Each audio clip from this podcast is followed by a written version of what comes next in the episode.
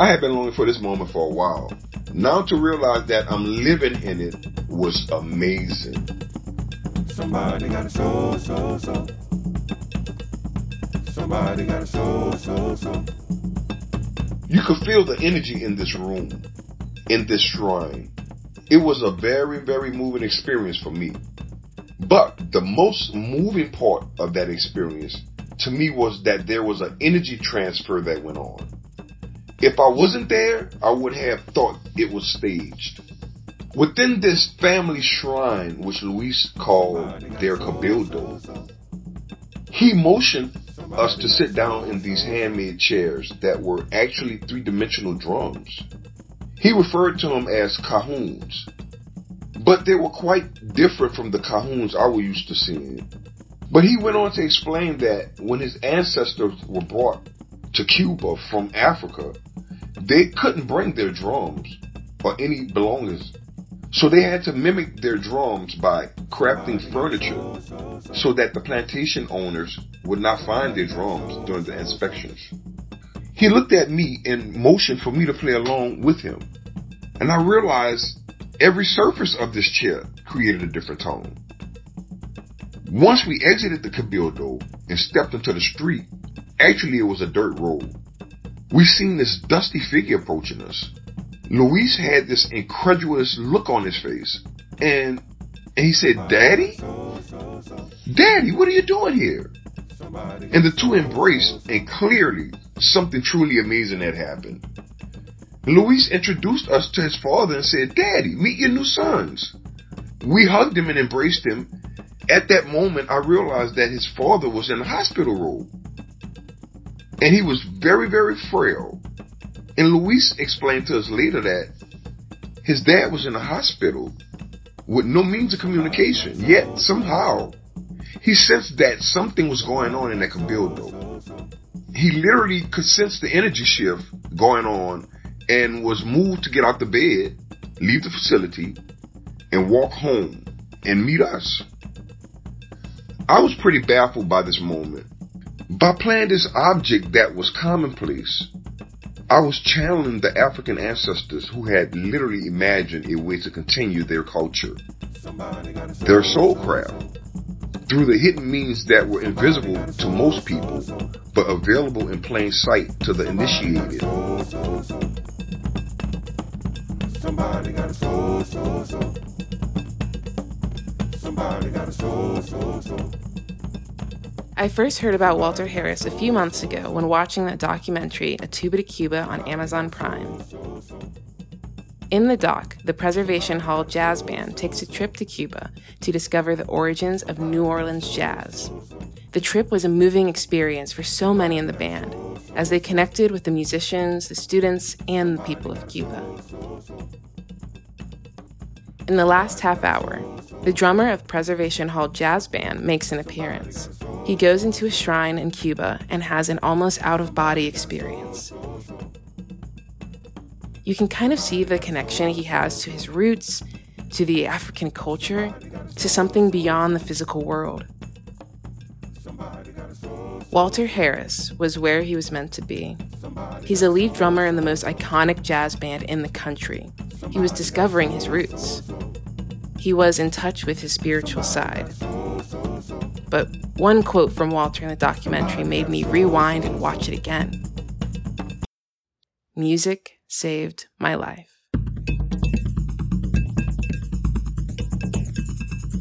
I'm Sierra Thompson, and this is Finding Life's Rhythm, a podcast that shares the incredible story of Walter Harris.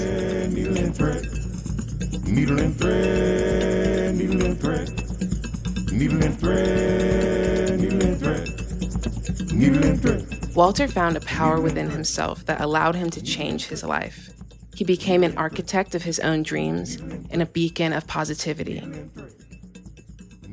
Through the power of imagination, Walter is able to shape his life to fit his vision. On this podcast, not only do we want you to be inspired by Walter's personal story, but we want you to understand that you too can wield the power of imagination and change your life for the better. This is episode one Searching for Belonging.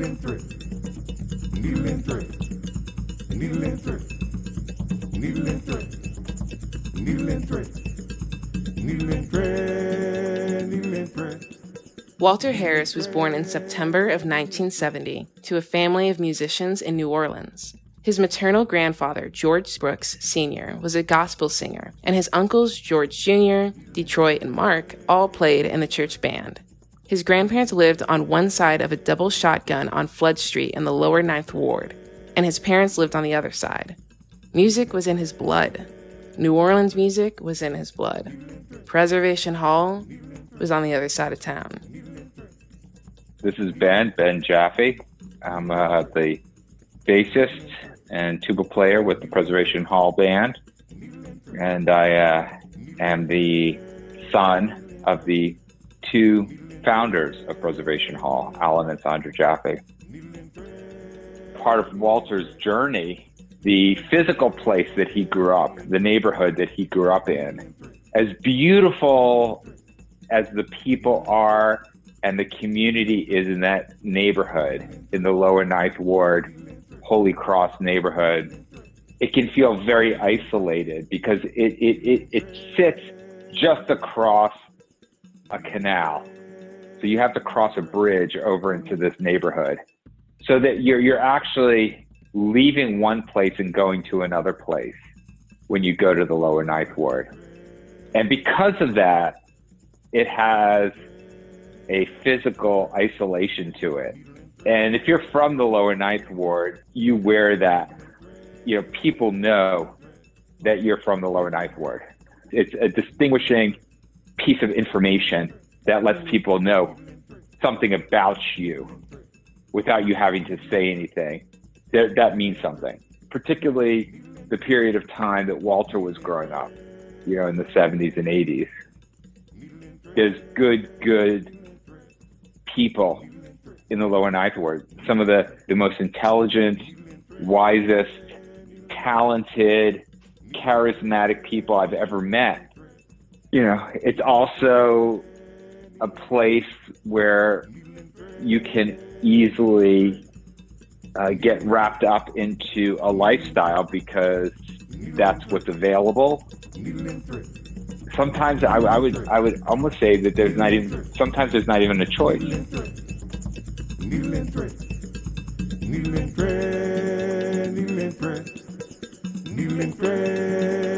Thread. Thread. You know, I always yearned to have that sibling relationship. Always searched for it within my friends and then the people that I became close to in the neighborhood. So a lot of times that led me to pick up on a bunch of bad and unproductive habits that I really wasn't aware of at the time. A few of my buddies were raised in single parent households. And by their moms working a lot, they spent half of the time with their grandmothers. Not to mention that grandmom's neighborhood was pretty rough as well. So many, many times they would bring home these unhealthy and unproductive behaviors. And at the time, they seemed to be cool to me. And, you know, I was cool with anything and was down for any of the challenges that they had. And this frequent participation in these undisciplined behaviors pretty much desensitized me. And I became desensitized of all the moral, spiritual, and ethical upbringings. It wasn't long before I realized that I'm in a bad place and I really didn't desire to be here. However, I had my uncles. Walter's family, particularly his uncle Mark, saw these habits forming and saw that he was running with the wrong crowd. My uncle Mark, he was the youngest and he was more on the scene because he was still living with my grandmother.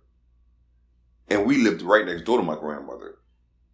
So he started to notice a lot of change in me and the change in the company that I was keeping. And he did try to prevent it by hanging out with me a little more. But I had displayed these bad behaviors so long that I nurtured them into this vortex of hypnotic rhythm. And I became very, very comfortable with this behavior. Walter dove deeper into his friends' habits of petty crime and the street drug epidemic of the 1980s. But there was another community he discovered that would propel his life to a new level on the other side of this struggle. Let's go get 'em. Let's go get 'em. Let's go get 'em. Let's go get 'em. The New Orleans Mardi Gras Indians started practicing their dance tradition sometime in the 1800s. Traditionally, African Americans in New Orleans celebrated the support of Native Americans for sheltering and integrating escaped slaves into their communities around the swamps and forests of the South. They did this through dressing, also called masking, around the Mardi Gras season. Their unique, ornate, beaded, and feathered costumes can take an entire year to put together. Each of the Mardi Gras Indians has a role to play. There are spy boys, flag boys, wild men, and the big chief. The entire group is followed by percussionists. The ceremonial procession is loose, and the parade is not scheduled for a particular time or route. The dance, the costumes, the masks, the tradition, the drums, Walter was hooked.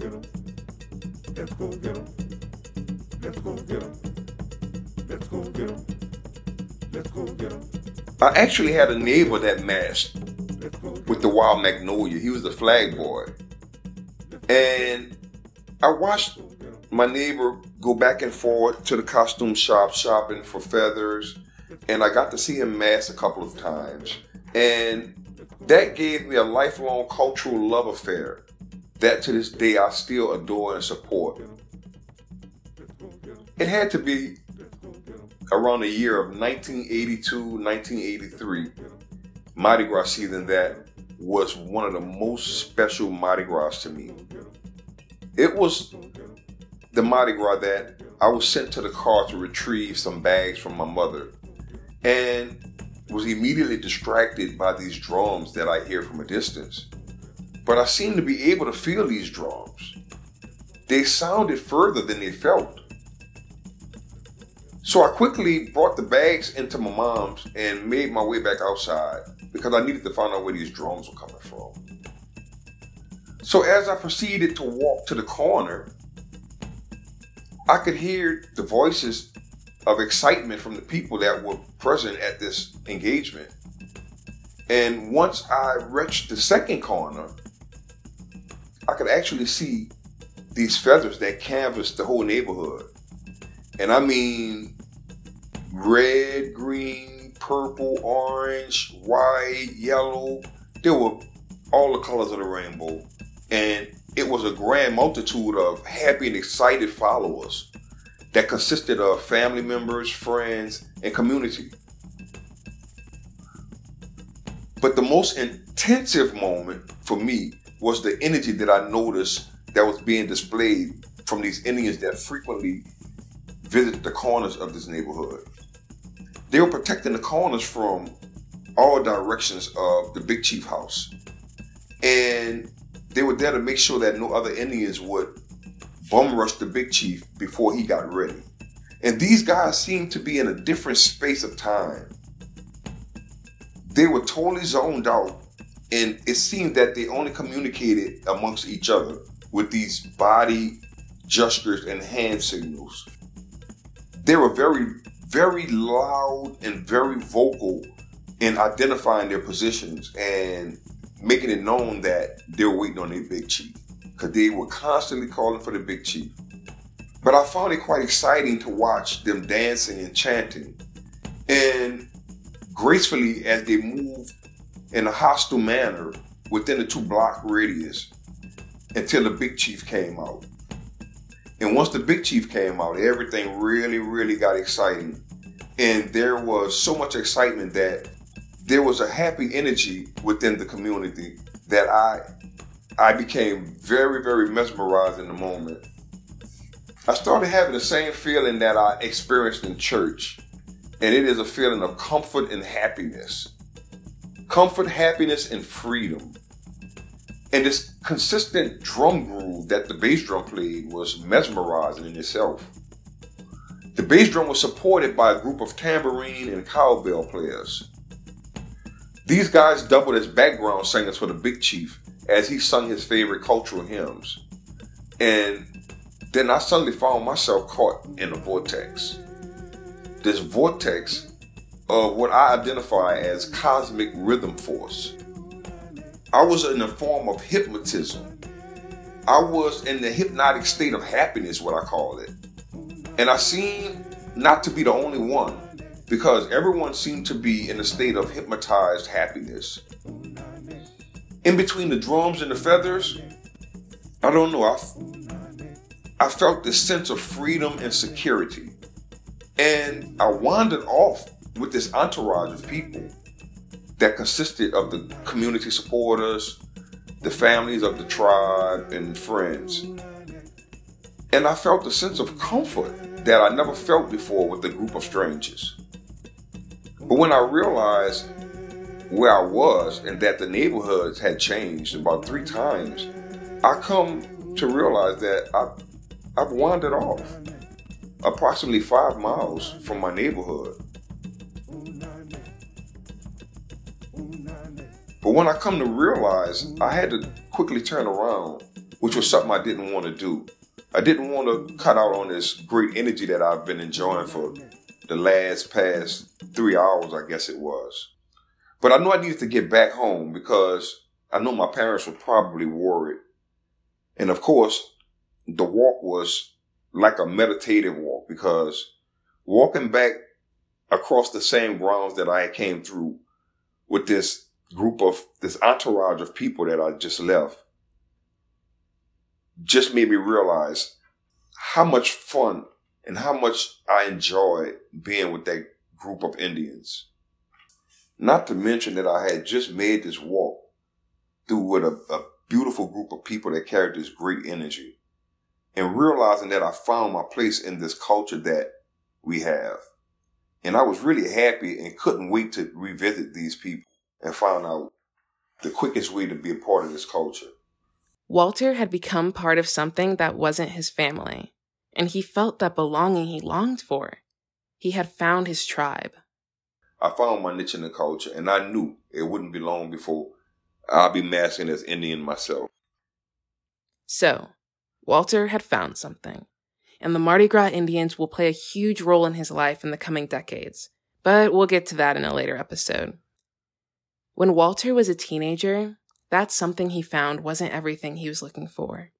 Throughout high school, he also became more and more involved in the drug culture. Yeah, the drug culture was a big distraction for me.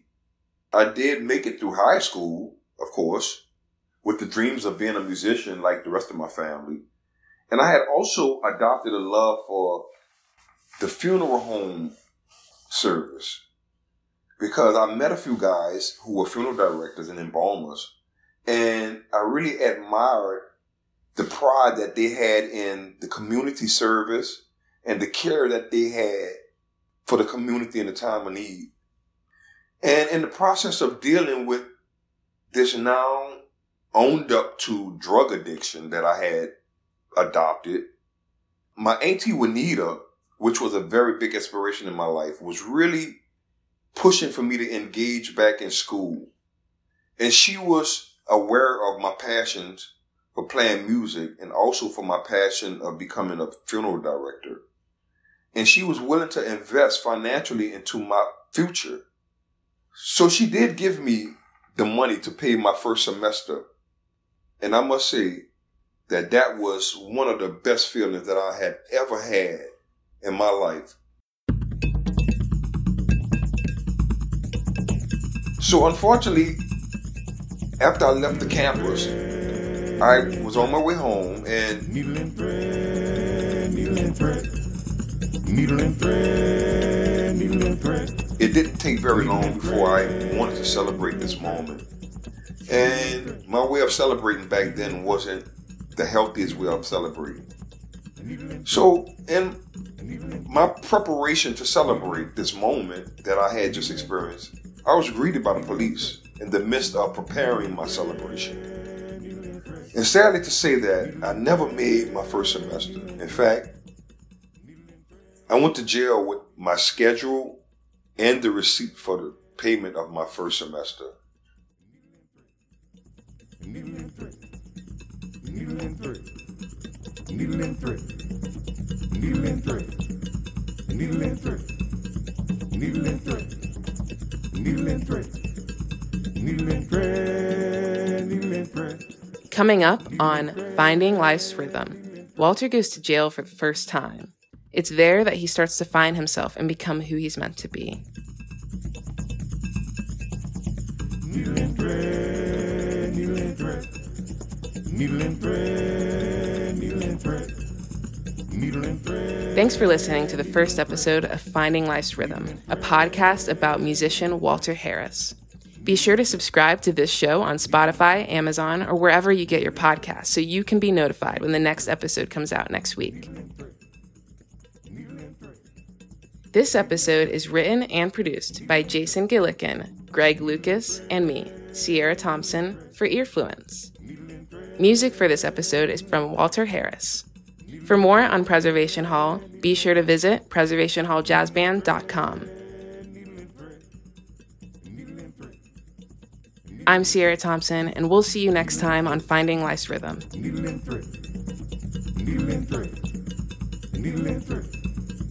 needle and thread, needle and thread, needle and thread, needle and thread, needle and thread, needle and thread.